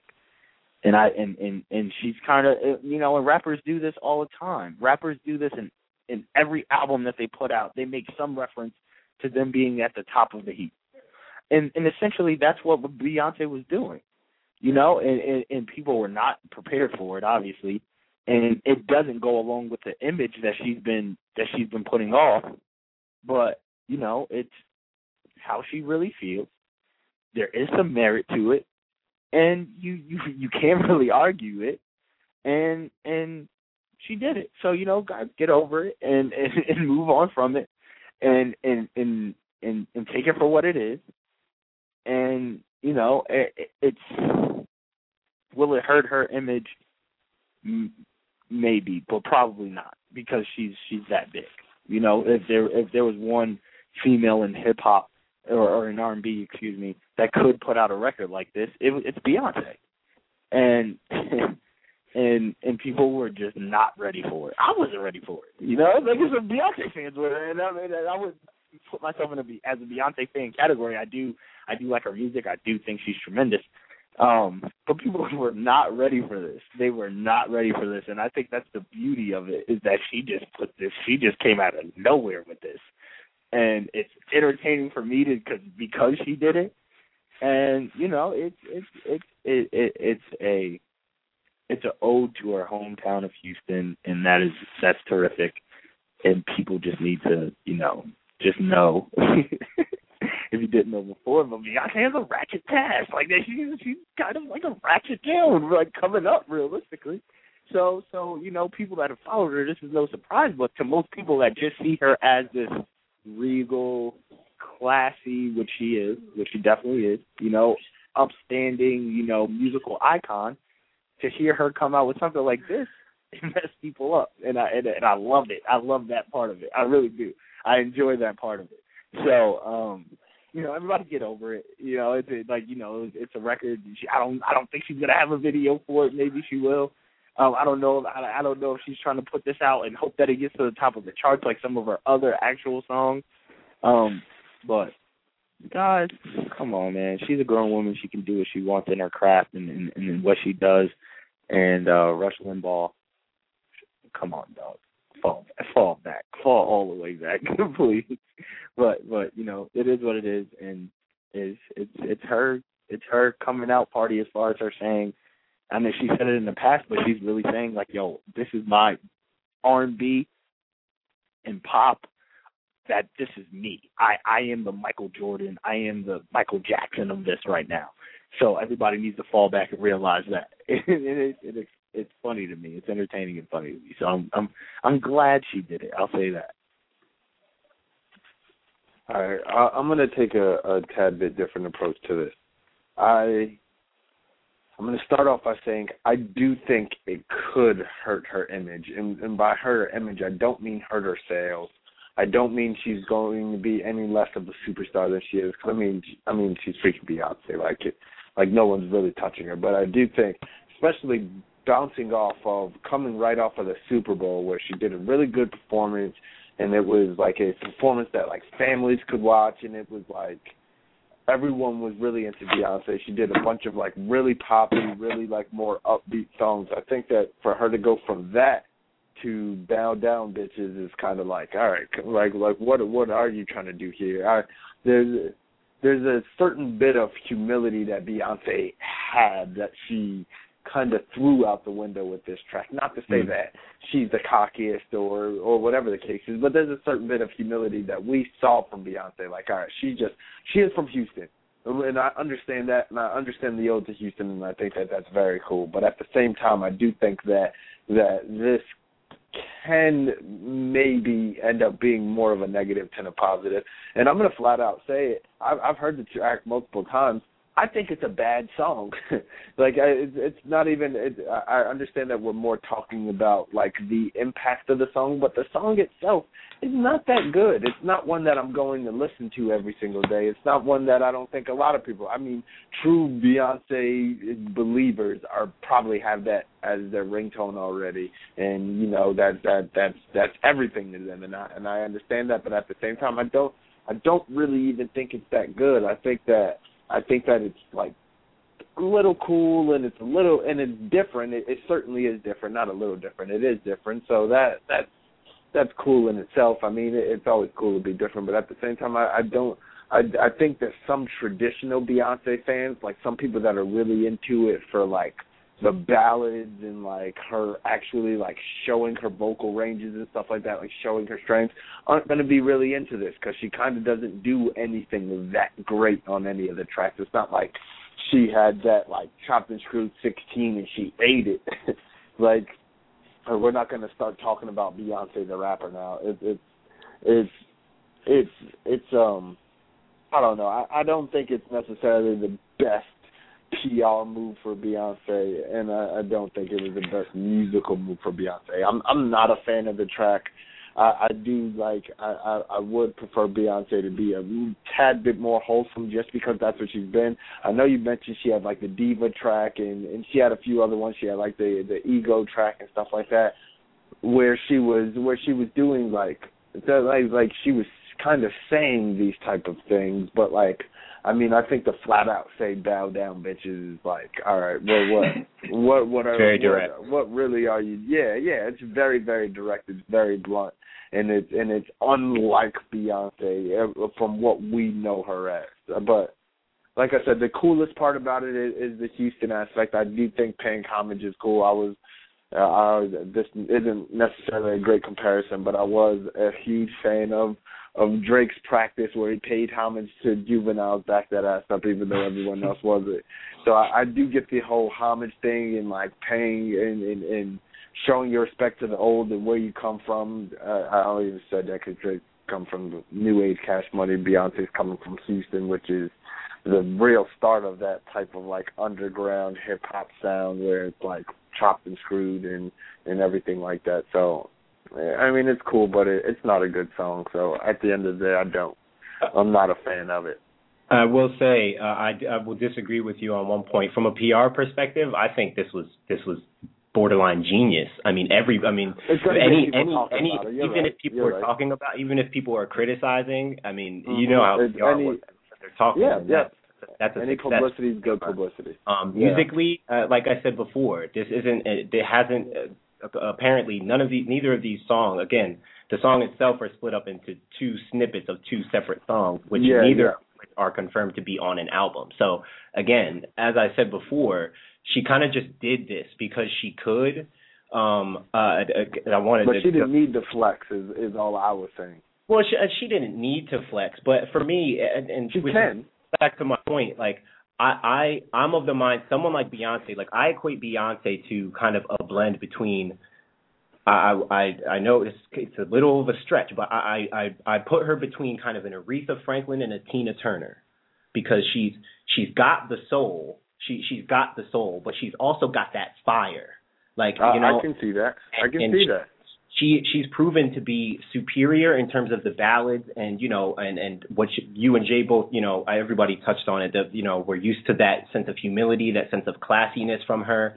Mm-hmm. For me, I'm more so, I mean, I, I I don't think it's a it's a great song. I think it's a song that you that you can bump like in a car or something. That, that I think I think it's a song you can bump.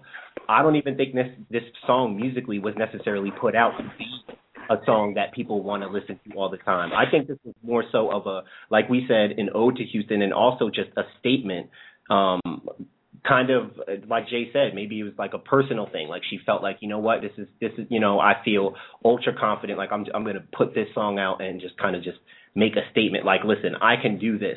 And it, like yeah, I said, before, I can feel that. I don't want people to compartmentalize her because that's what happens with the, the Whitney Houstons and the Barbra Streisands and, and, and realistically neither of those people could have made a song like this and it be anywhere close to be successful. I mean, they would be scrutinized automatically. So again, a Beyonce ratchet song, like Rihanna is the R and B ratchet princess right now. She is defining mm-hmm. R and B ratchet. Rihanna's ratchet is Pour It Up. A Pour It Up record is very different from what Beyonce just did. And oh, yeah. I feel like, I feel like she, she's, she, I feel like, I mean, it may not be the best song, but if anything, I think she has proven that she can at least do it. Like, and, and it, and it at least sound like it's, it's reasonable. I mean, it, again, a lot of Beyonce fans don't like the song. I mean, most of the mm-hmm. criticism coming towards her are people that are Beyonce fans. And I think Jay mm-hmm. touched on it uh, best. I don't think people were ready for it. Like you said, the Super Bowl performance probably wasn't the best teaser for it. Yeah, um, exactly, exactly. You know, it threw people, people weren't off. ready for. Sure, yeah, it's it's definitely, you know, it threw people off guard, um, and shaking things up can either be good or bad. Uh, but for right now, uh, we'll leave it at that. Um, we're counting down to our, our final sixty seconds of our show. Um, I did want to touch on the fact that Lil Wayne's album, I'm Not a Human Being two, did leak this week. Um, I've given it a couple listens through. You can expect our, expect our review on the album next week on what we hear at blogspot dot com. Um, I'm of the mindset that this is probably, this this is this is one of Wayne's best um, complete works since No Ceilings. It's much better than the first I Am Not a Human Being. The production is is more than decent. Um, he actually, dare I say, brings a little bit of Carter three with that with the with the intro on the song. The intro really messed me up. I mean, I think it's I think it's actually a phenomenal intro. Um, a little bit of Carter three, a little bit of Dedication four with with with a little ratchetness involved. Uh, I think is it is it great? No, I don't think, but I think it's better than what we've been getting. And I think for once, I can uh, put a, a Lil Wayne song on a C D and, and put it back in my car, and that hasn't been the case for a while. So we're uh, we're going to wrap up with The Collective for today. Um, we want to shout out all of our listeners and all of our callers. Uh, thank you for can joining us a, once again. We'll be back. Can we get next. a quick shout out to my to my to my mother, Fran shout Reels, in the hospital reco- recovering. Yeah, you. yeah, yeah. We love you. We love you. Okay. Shout out to you, Fran. You know what yeah. I'm saying? Had to do that. Thank you for reminding me. Yes, sir. Yes, sir.